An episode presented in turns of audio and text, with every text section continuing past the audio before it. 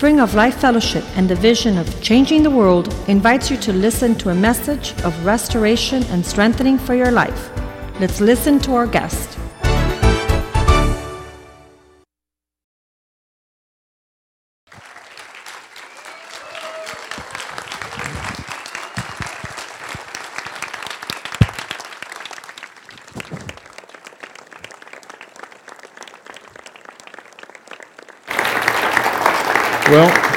Thank you, Pastor.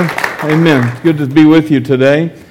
Uh, what an incredible um, time that we've had for the past couple of days. I think we've eaten in every restaurant in Miami, and our ministry is expanding, if you know what I'm talking about.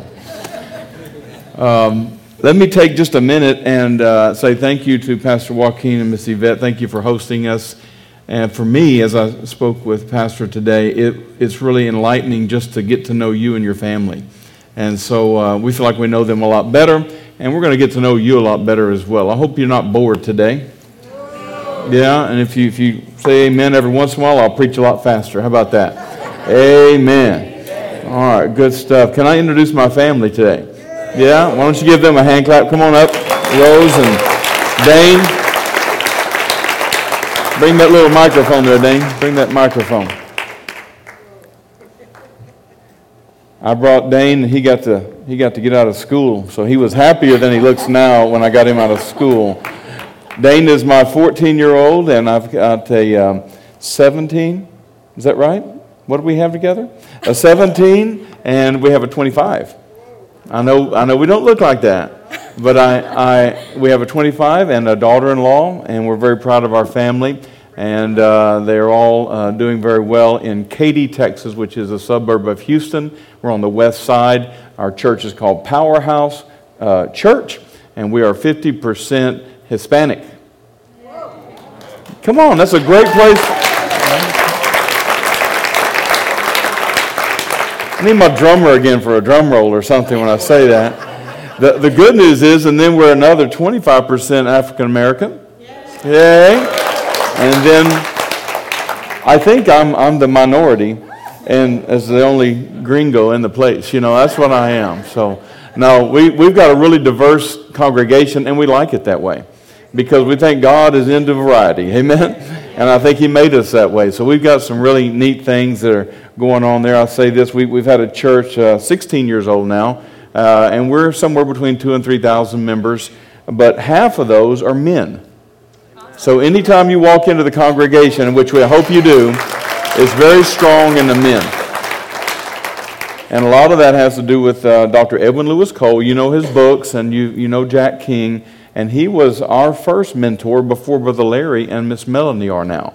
When he passed away two years later, Larry Stockstill picked, called me on the phone and said, I think we have something in common. Would you consider being our representative over the state of Texas? So that's what we do for Bethany, and we, are happy to do that. But now we get to maybe help with Miami just a little bit, yeah, with Florida as well too. So relationship is really where it is. It's not about boundaries, amen. It's not about geography. It's about relationship.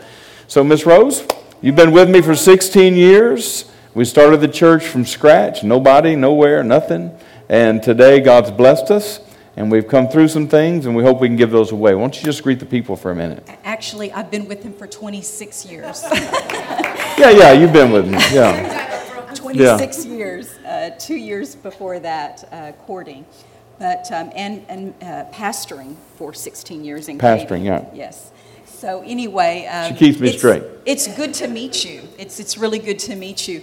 I was actually reading in Titus the other day, and uh, Paul is instructing his spiritual son Titus, and he says this to him. He said, Let everything you do reflect the integrity and the seriousness of your teaching. And, and that's, that's kind of who we are. Yeah. We want our life and everything that we do reflect the integrity and the seriousness of what we teach on Sunday, Monday, Tuesday, Wednesday, Thursday, Friday, and Saturday. It's not just on Sunday morning for a few hours. And, and I want to encourage you to let everything that you do reflect the integrity and the seriousness of what you're learning. Amen? Amen. We, we tell the church all the time, uh, especially our new members that come in, is that When God called us to Katy, to start a church in Katy, He didn't call us to be celebrities in that city. He called us to be servants, Right. to be shepherds. And what you see is what you get. We're shepherds. And we love the sheep. And sometimes we have to spank the sheep. Oh. And sometimes we have to correct the sheep. But we love the sheep. And Sure we we love do. what we're doing. Sure we do. And, um, and it's a blessing because we see that lo- the Lord is moving us in, a, in, a, in a, a different direction. We're still pastoring, but He's moving us in a different direction. And now we're not just pastoring the sheep, we're pastoring pastors. And, and so we have a, a group of about seven pastors, uh, couples, that we are uh, uh, discipling, mentoring, available for them. And um, we're excited about that. Amen. We love that. And we're excited to be with you today. We are. At Spring of Life. It's good to meet you. Amen. Dane, did you want to preach a little bit? No. Okay. Give my family a hand clap. Thank you so much, guys. Love you.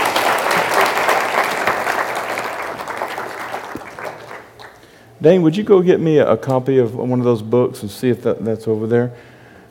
We were able to, to meet uh, Nick and Josh and Brandon and Christina, and um, the pastors made them go out to eat with us so they could be nice to us. And we appreciate you guys wherever you are. If you're in here, are you in here somewhere? I see one, two in the back. You make them three. Awesome, awesome, great. And then where's Christina? Sunday school. Is she teaching in there? She's in there. Okay. She's learning. Wonderful. Awesome. Well, we, we uh, uh, let me get some stuff out of the way. We, we brought a few books. We just came out with a new book, and it's called Take Your Place. Now, I'm not a book salesman, I'm a minister. But what I found out is there's no way in the next 20, 30 minutes to communicate everything that I've seen uh, over my 52 years.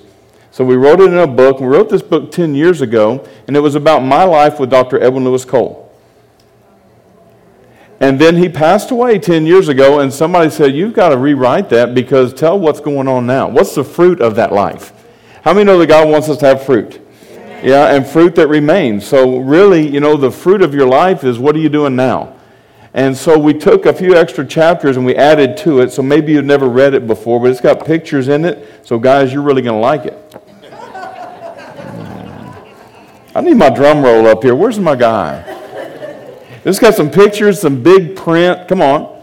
And, and, and uh, it's really good, good read on it, and lots of pictures of us when we were younger. But we were also able to show in the last one called The Magnificent Adventure all the things that I believe uh, happen when you are able to do what Pastor was talking about to be able to come up under a spiritual father. Now, I know in the past some of that, you know, that word has gotten some bad news, but really, it's not the, it's not the word, it's what's been done with it. How many know you have good doctors? You have bad doctors. You have good preachers? Come on. Yeah, you have good dads, you have bad. Yeah, every, everybody has good and bad. But really, that doesn't disqualify the principle. The principle is we should have spiritual fathers. Paul said you have not many fathers. You have 10,000 instructors, but not many fathers. And you see, as a, as a football coach and a track coach, that's what I was before I was a, a minister. Uh, I would coach you in a season. So if you were a football player, I'd coach you for 10 weeks, and then it would be on to baseball or whatever else you played. But a father coaches for life.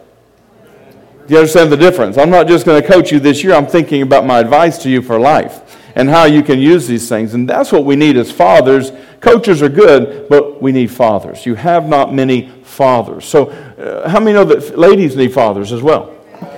Not just men. We, we, we have a fatherless society. And, and we know the ramifications of the fatherless society, which you know in this church well, because that's what you, your pastors teach, is, is that our whole society is fatherless, which has turned our society into a matriarchal society.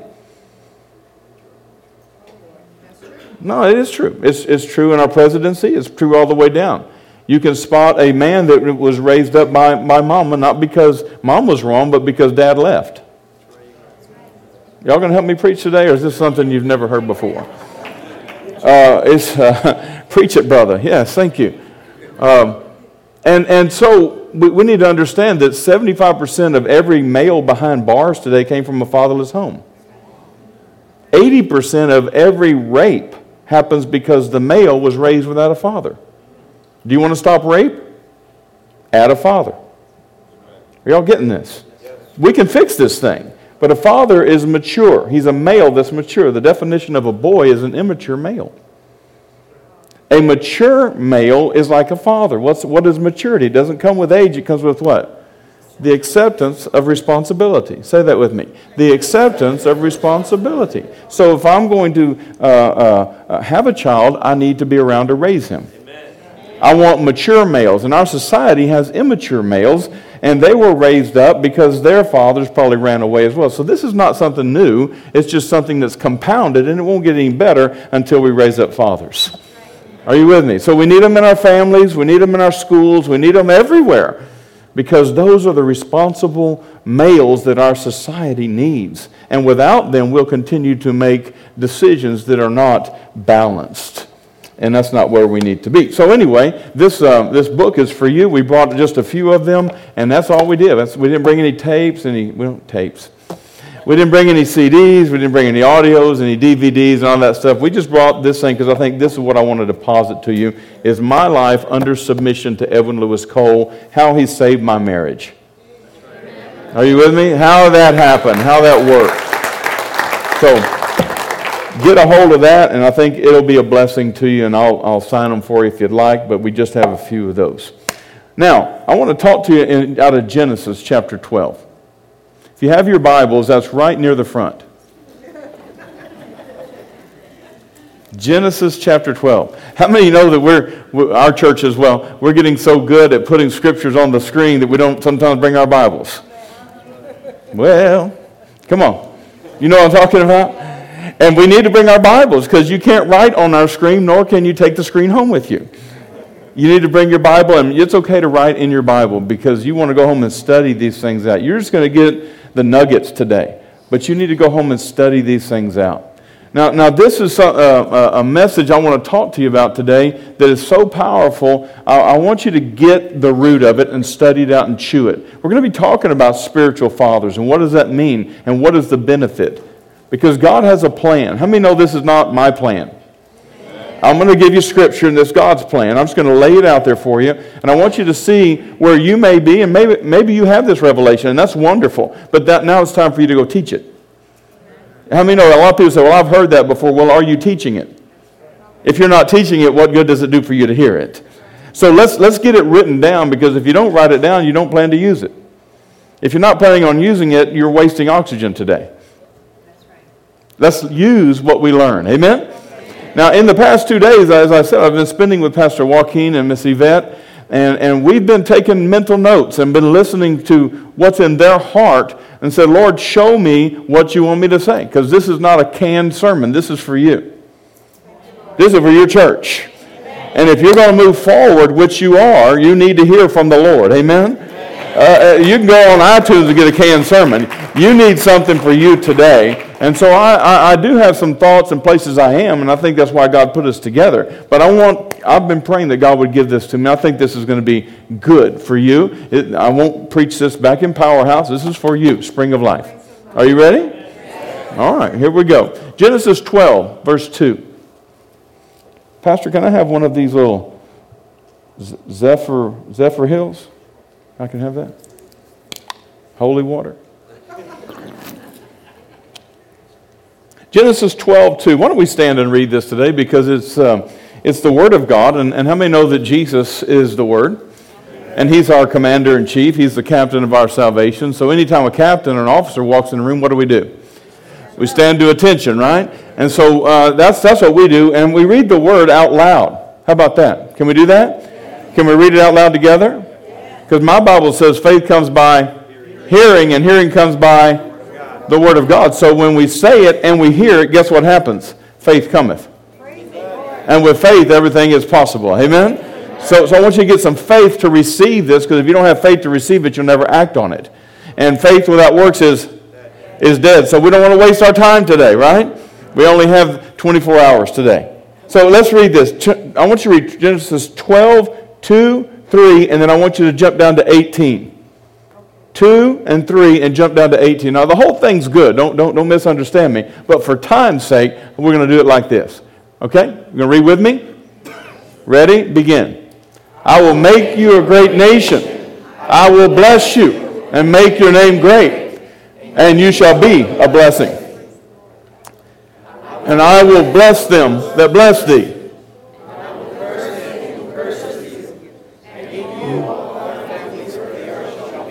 Stop right there. And in you all the families of the earth shall be blessed. He's talking to us. Say he's talking to me. Do you understand? That's what God expects is to bless you for everybody else.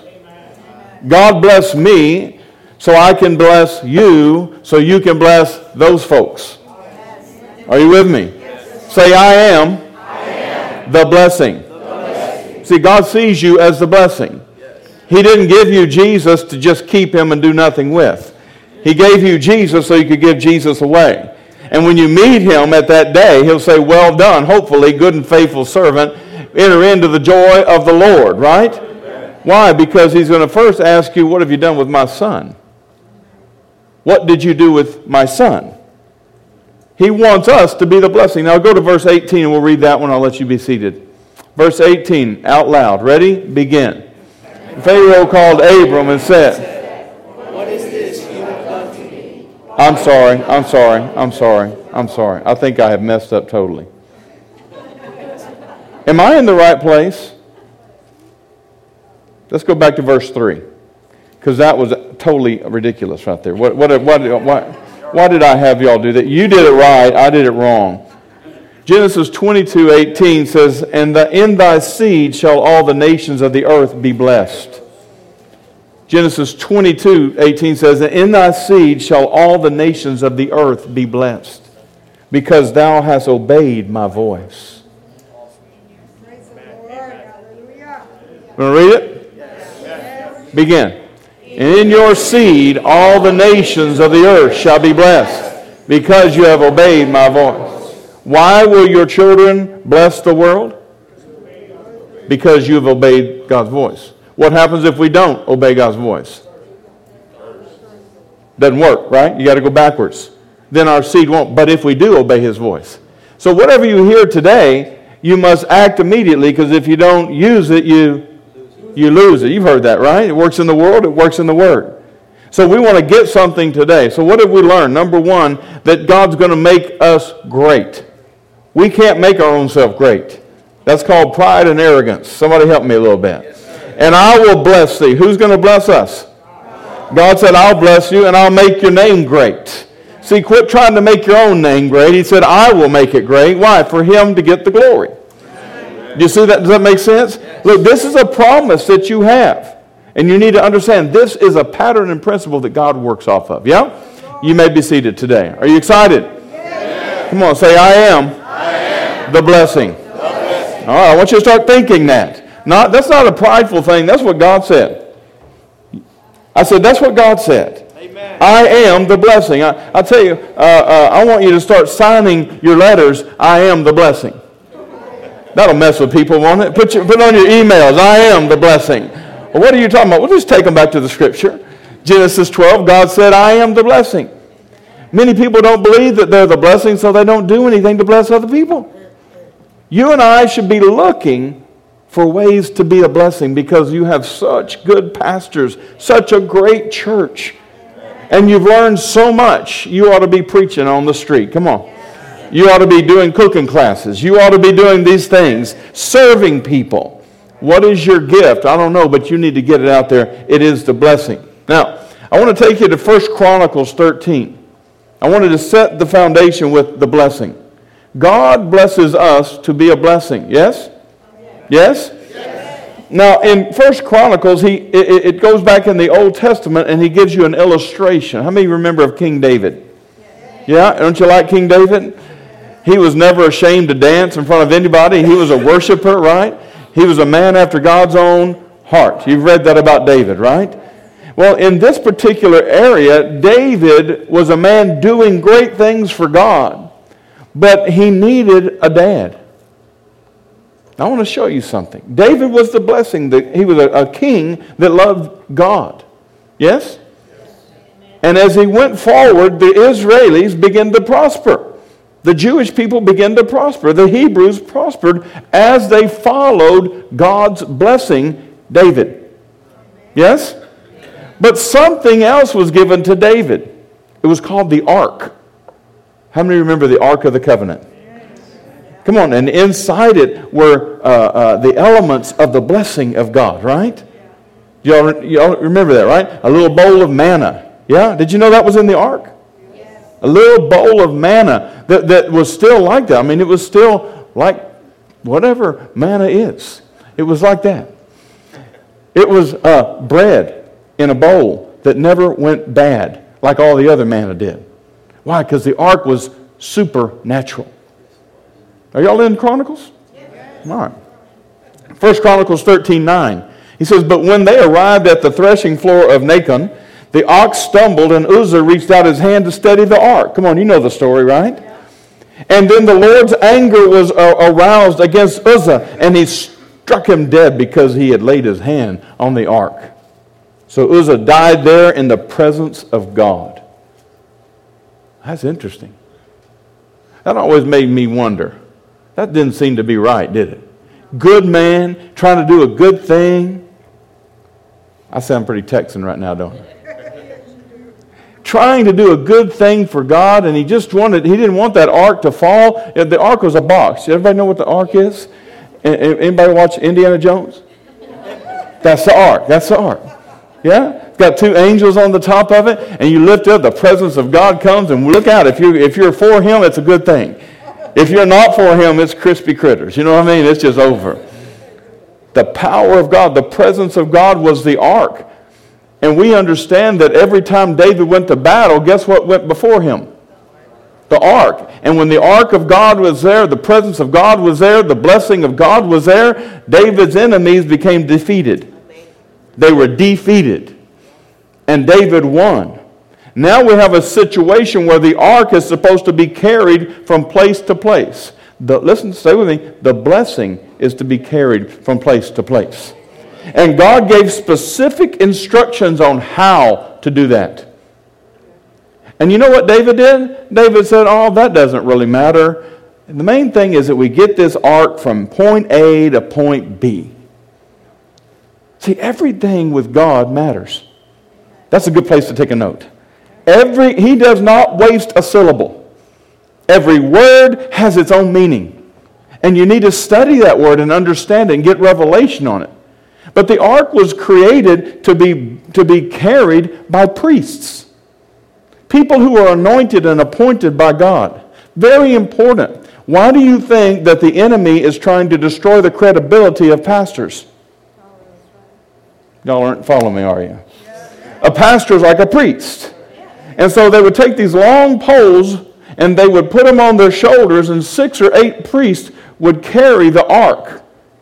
David said, Don't worry about that. Put it on a, a wagon with wooden wheels, and you carry it from point A to point B.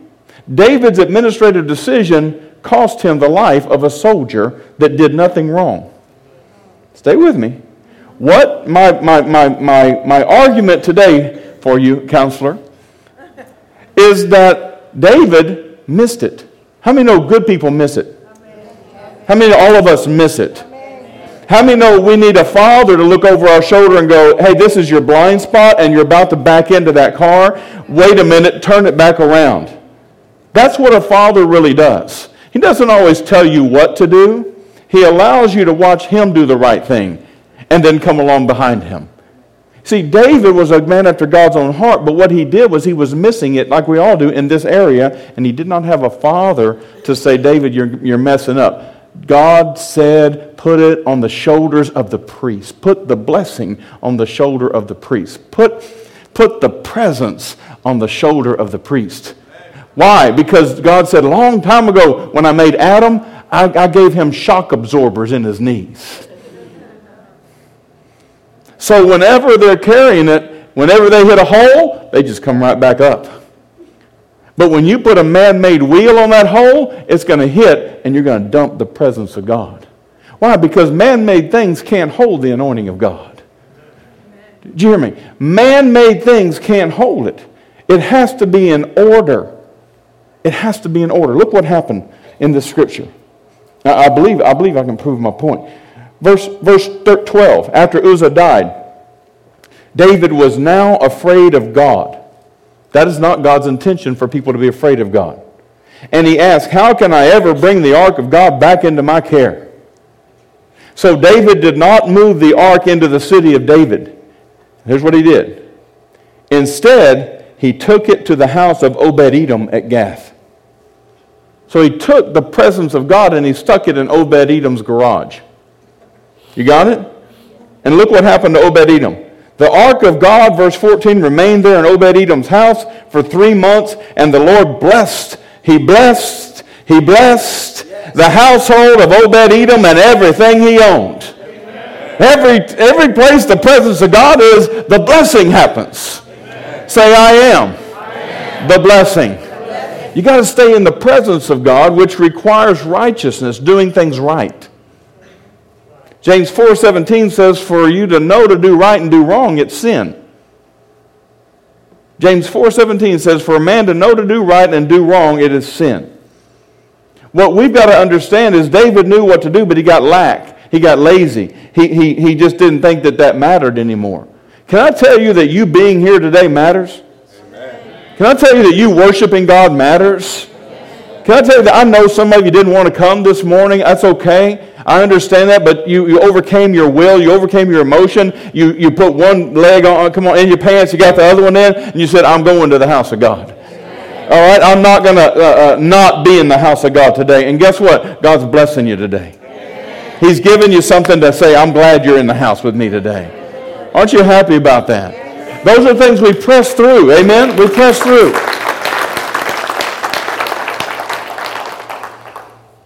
It blessed. The Lord blessed the house of Obed Edom. God told David to handle the ark carefully. He said, It's a blessing in your life. The ark is the presence of God. Just as, as you are when Christ really lives in you, you are the ark. You are the blessing. You are the carrier of the presence of God when you go to your school, when you go to your job, when you go to your family. Men, you are the carrier of the presence of God. That's why you cannot afford to go into your house and be all upset all the time because you confuse your wife and your children because they don't get it. How can the presence of God always be upset? Amen. Mm, need my B3 player now. David put the ark on an ox cart. He didn't do it, he told somebody else to do it. It hit a bump and it fell. Uzzah died. David became angry with God. It was David's fault. Why? Because he's the head. The buck stops here. Men, we're the head of our families, yes or no? Yes, and we must take accountability because maturity doesn't come with age, it comes with the acceptance of responsibility. Right? Mediocre men want authority without accountability. We're not mediocre, we're filled with the Spirit of God. So we want authority, but we want to have accountability. That's what's happening with this church. I am accountable. She is accountable to Larry and Melanie Stockstill. Why? Because we said yes to them. Why? Because we miss it sometimes. Come on, we do our best that we can, but we do like David, and we, we, we think we have a better way. We need somebody else to say, well, that's not really how you want to do it. And, and I want to tell you, there's countless times where my pastors have saved our life and saved our church. Why? Because they're 10 years ahead of us. And because God said, that's the man you need to be under. Amen? Amen? Somebody once said, if you want to be a good father, first you have to be a good son. How can you be a good father if you've never been a good son? Come on, ladies. You, you, you know that word submit, yes? Come on, that's like, like a dirty word in the Bible, isn't it? Come on. And that's the word our, our husbands know a lot. Come on, I am a husband, so I'm talking today. Yeah, well, here's the thing, guys. How in the world, just be, be with me for a minute, how in the world can we expect our little wife to submit to us if we're not submitted to somebody else? It's hypocrisy at its highest level, and guess what? She may never say a thing, but you know it and she knows it. That's why, that's why we, it's so good for churches to submit as well. Are you with me? I'm going to talk about that in just a minute. When we respect the gift, we respect the giver. When you honor the gift, you honor the giver. Handle God's blessing honorably. Being in the house of God, did you know that where you're sitting today is like the Ark of the Covenant? This is the presence of God that you can bring your friends into, and they can feel the anointing of the Holy Spirit and the conviction that comes with it, and they can say, I'm not right with God. How do I get right with God? This is the house of God, the gateway or the window to heaven. That's what you have developed with your lifestyle and with your giving of your time, your talent, and your treasure. Are you here today?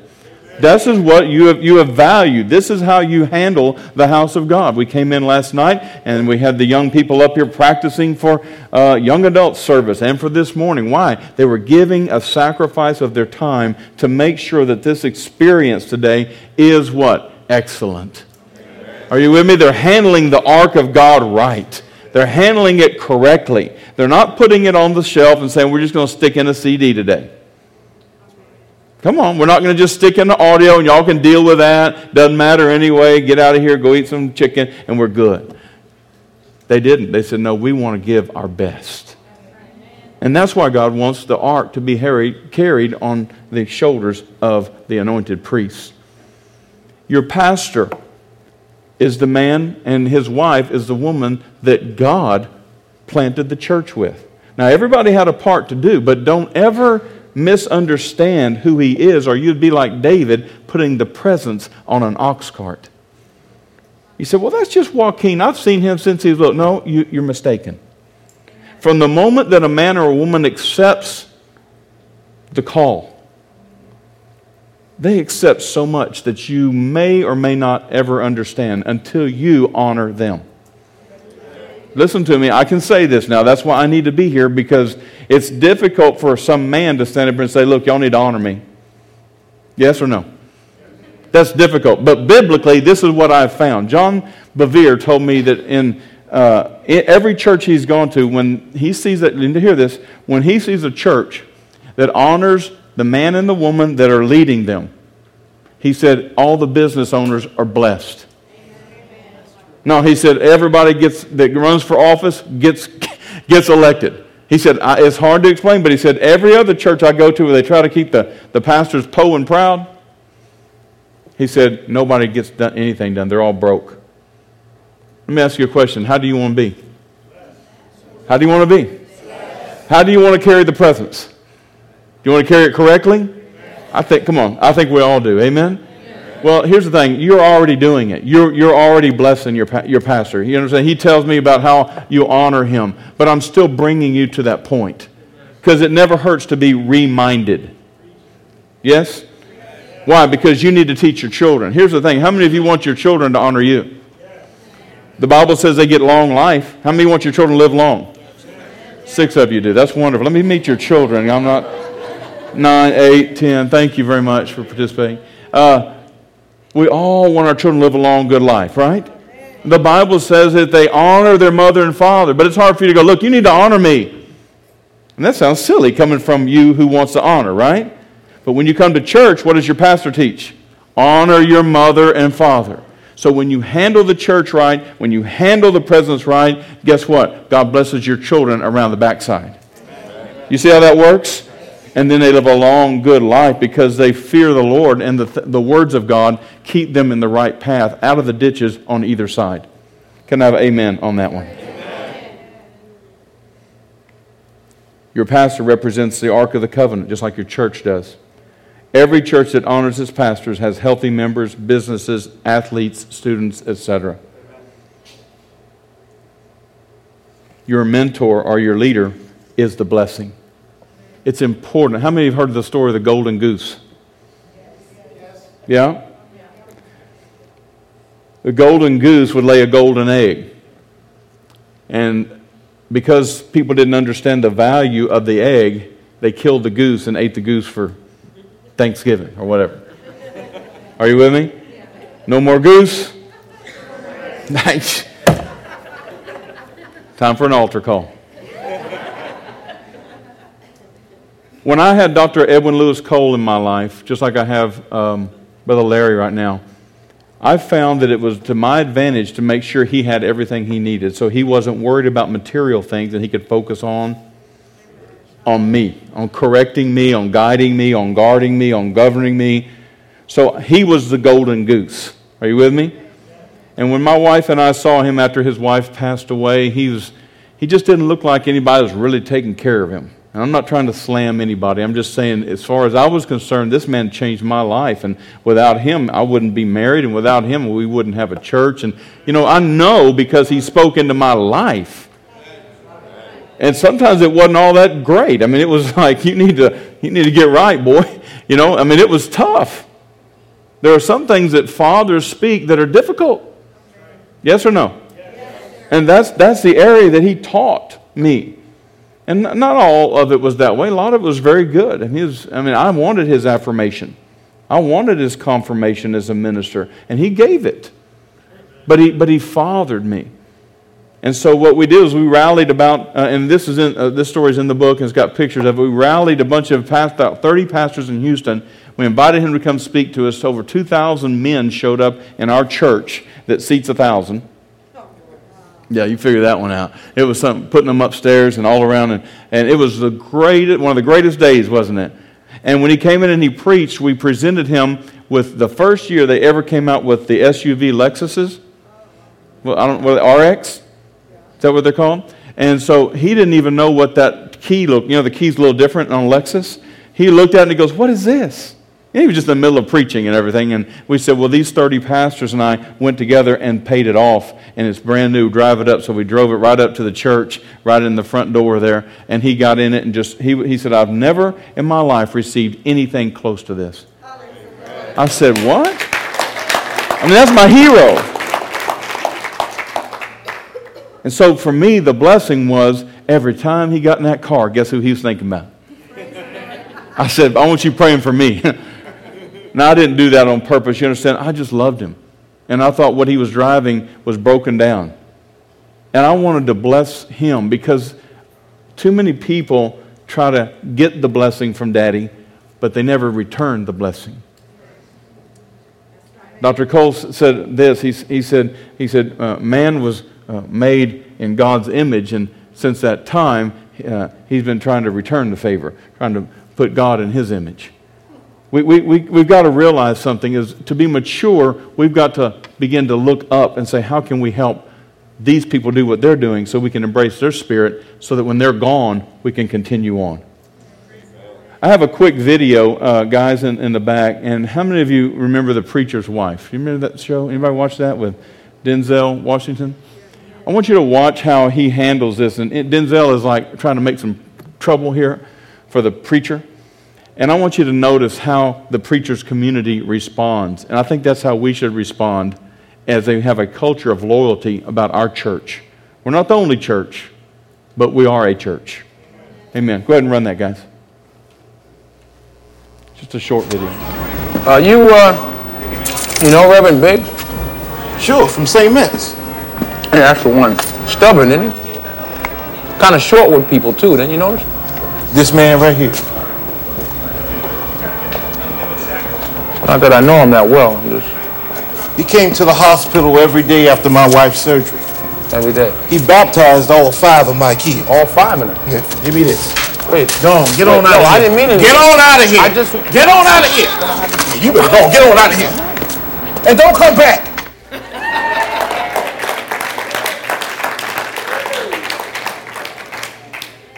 I just like that thing. I don't know. We have to establish a culture of loyalty and honor so that the, uh, the, the ark can be carried correctly. For as long as your pastor and his wife and their family are secure, they will be a blessing to you. And we've got to get this American mentality out of our mind. Yes or no? Come on, it's, a, it's an established um, an entitlement mentality, and I, I go all over the world and I see it every place I go. And guys, we've got to grow up and begin to take care of the gift of God. Now, I know you do, but this is a message every church needs to hear.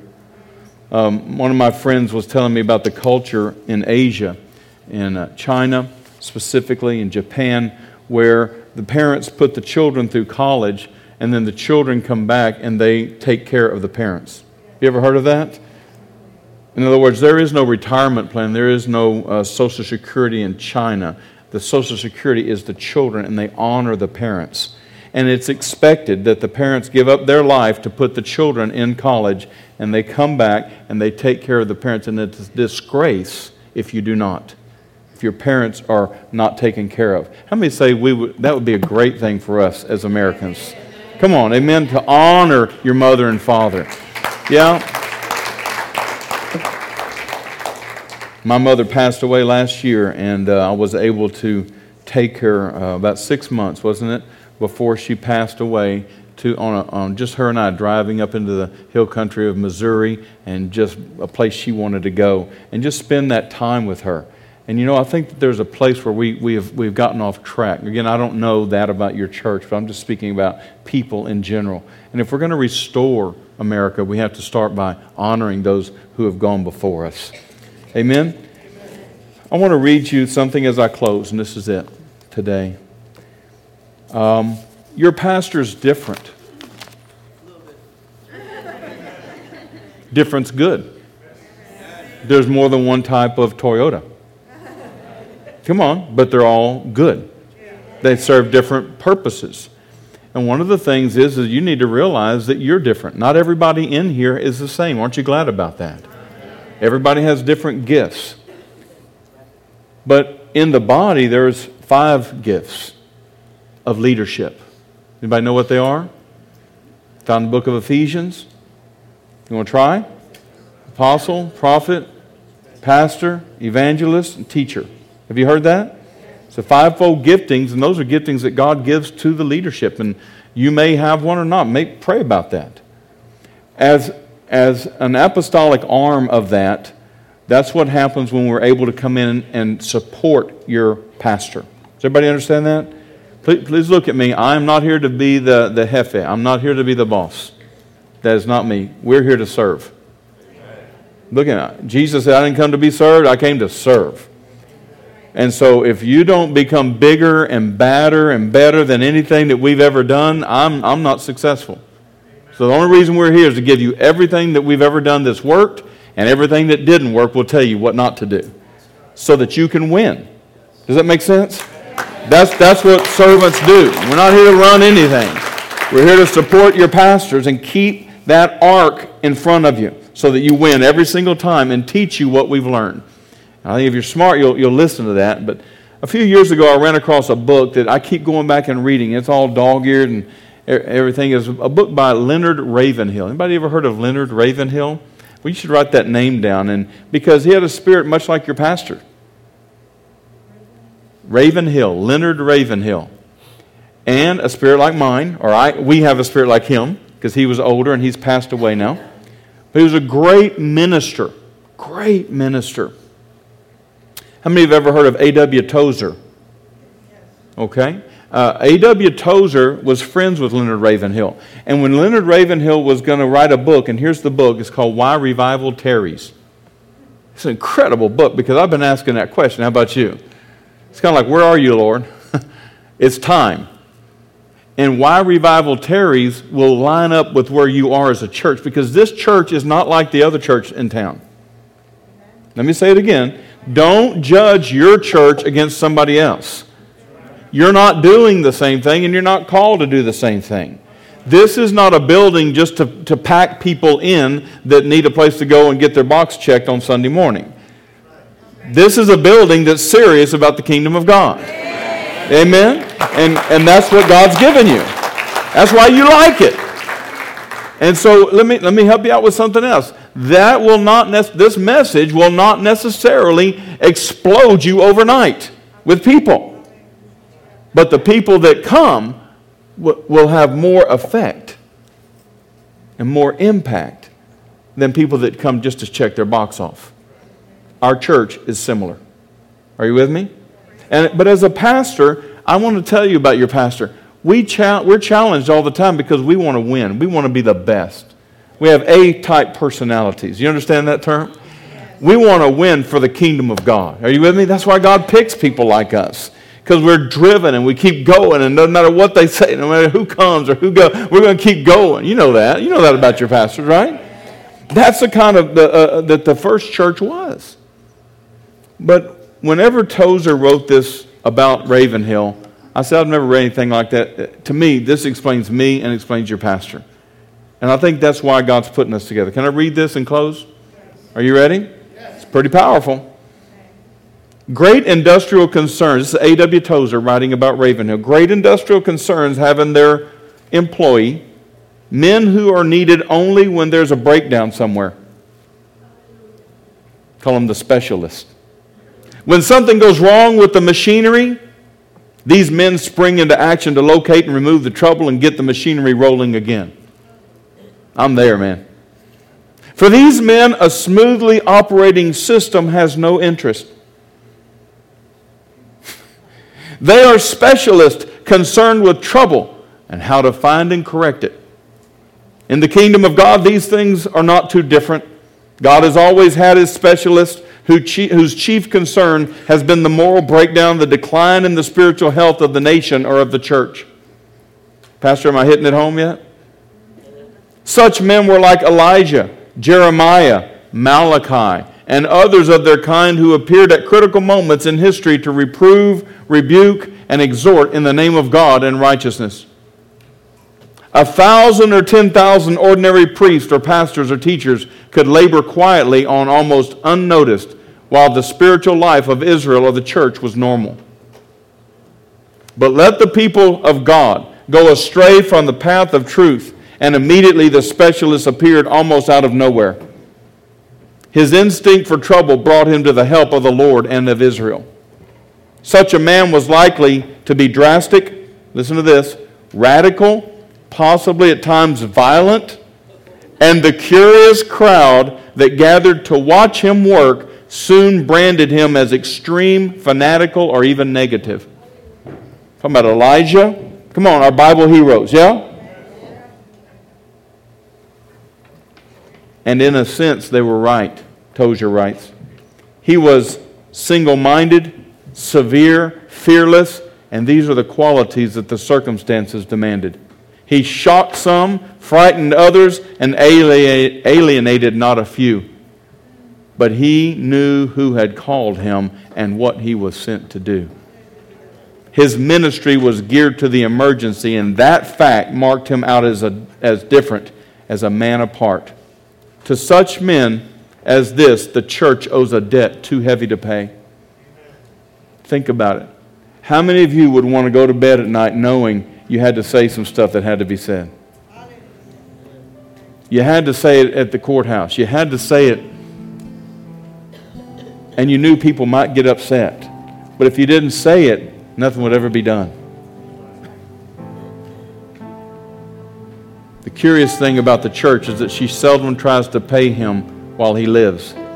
But the next generation builds his sepulchre and writes his biography, as if it instinctively and awkwardly to discharge an obligation the previous generation, to a large extent, ignored.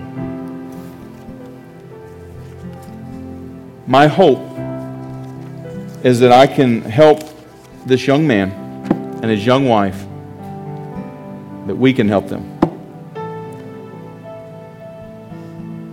Carry the presence in all terrains and they can reach the goal that God's given to them. And by so doing, be a blessing to you. Amen? Thank you very much. You've been a blessing to us. It's great to be with you today. Pastor Joaquin, thank you.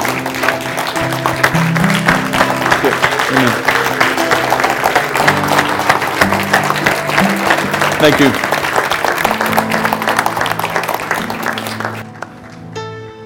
One of the principles the Bible teaches is you will have leaders according to your heart. And I thank God for Rose and Pastor GF because, uh, again, they're a gift to us. And I want us now to receive them, like it says in Matthew chapter 10, verse 41. The Bible says like this He who receives you receives me. And he says, He who receives a prophet in the name of a prophet shall receive that prophet's reward.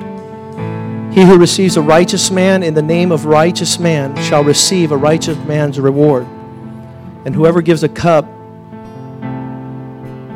to one of these little ones, he says, In the name of being a disciple, surely I say to you, he shall by no means lose his reward. And, Pastor, we want to receive you as an overseer as a pastor of this work. Uh, we respect you. We have seen your passion and your character and your seriousness for the things of God. We met five years ago and we have kept in touch. We have visited We have talked on the uh, phone every Wednesday. We have a gathering with Pastor. He speaks into our life. He prays for us. He's concerned for us, and it's a good thing. And I, again, I considered it a gift back in April. But I asked the church now, um, let's receive them as men and women of God who, uh, you know, as, as, soon as this happened in April, I, I just like I went like, because now a, a, certain part of the responsibility and the, the weight of what happens here is on other shoulders also. Ours also, but, but some, some with more experience. And so um, we're going to ask you to stand forward here. This is not a call to the church, but to you guys. We want to receive your family and your ministry. And you guys, go ahead and turn around, face the congregation. You guys receive them as spiritual leaders over this house and that their mantle might rest in this place. And the Bible says that the blessing of God flows from the head down. And so, Father, we pray for Pastor GF and Rose and their family. We thank you for them, O oh God. They've been faithful, Lord. You said that no man takes upon himself this honor. He gives himself wholly to God, and then you give them to us as a, as a gift, O oh God. And we pray as we receive this man of God and his wife and his ministry and we serve them, oh God, to make sure that they're able to be successful, Lord, that we would be part of their success and influence in the nations, oh God. That you would just use them mightily, oh God, and that we might serve, love them, and Father God, honor them, honor their word, their example, that we would, the word honor means to give weight to what they say, Lord. We receive them as a gift to this local body in Miami, Spring of Life Fellowship, oh God. And we pray, Father God, that they would find in us a refreshing a, a place of, of harvest, Lord, for what they have sown into the body of Christ all over the world, that this would be a resting place and a refuge and a place of strengthening and affirmation and encouragement for them, oh God, that they have been faithful and their work, Lord, uh, will reflect, oh God, they're, they're serving you with all deliberate passion. And we bless them, oh God, and receive them in the name of the Father, the Son, and the Holy Spirit. Amen and amen and amen. Hallelujah. Let's sing to the Lord.